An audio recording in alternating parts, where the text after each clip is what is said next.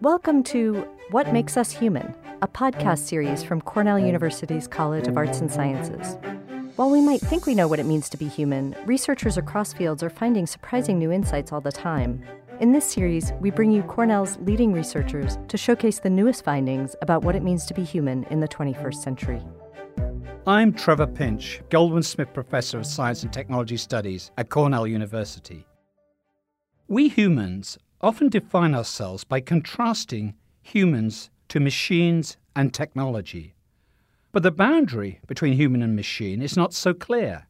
Human experience has become more and more technologically mediated, from wearing spectacles to all sorts of prostheses and other technological, neuro, and pharmacological enhancements.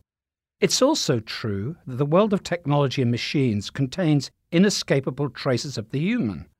As an obvious example, I typed this piece I'm reading today on a laptop computer with a keyboard layout known as QWERTY, Q W E R T Y, after the arrangements of letters on the six upper left hand letter keys. This, less than optimal keyboard, was taken over from a technology and the skills needed to use it essentially earlier, namely the typewriter. Human skills, activities, and assumptions about what humans want are embedded throughout the machine world. My field of science and technology studies has a name for the pervasive troubling of the boundaries between humans and machines. We call it, rather grandly, post humanism. Where we draw the line separating technology from humans changes from context to context. Take a major technological accident, for example. Is the Challenger space shuttle disaster to be blamed on the leaking O rings? These are seals between different sections of the solid rocket fuel boosters, or on the engineers who designed, built, and tested the O rings. Humans suddenly start appearing we want to point the finger of blame, while perfection often is attributed to the machine. The recent discovery of the pharmacological enhancement of the soldiers in the Nazi military for their widespread use of methamphetamines shows us wanting to find pure humans again. Somehow, if the German army was boosted by drugs, they can, for some, start to look a little less culpable. Many scholars point to the ways that the human and non human have become fully entangled in our complex post human world. We say, my computer crashed, rather than, my keystrokes led to computer failure. And our planet and its Anthropocene is bearing inescapable human traces. Even the law can ask whether trees should be given rights. The distinction between humans and other species also starts to become blurred.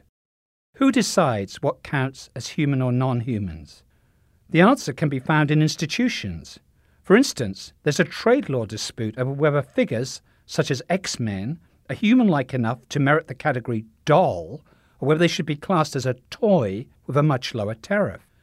We continue to argue about the definition of the human within the university, too. Some science and technology scholars have been making the case that the entanglement thesis has gone too far. Although what counts as language and who has it is up for debate, we can tell, hopefully, that it's a human rather than a monkey who wrote this piece. It is language which separates humans from other species and non humans. And so ultimately, the very conceptual schemes which allow us to postulate post humanism are produced, ironically, by humans. Which brings us full circle, inviting us again to question what is purely human and to remember that the boundary between humans and non humans shifts from culture to culture and context to context.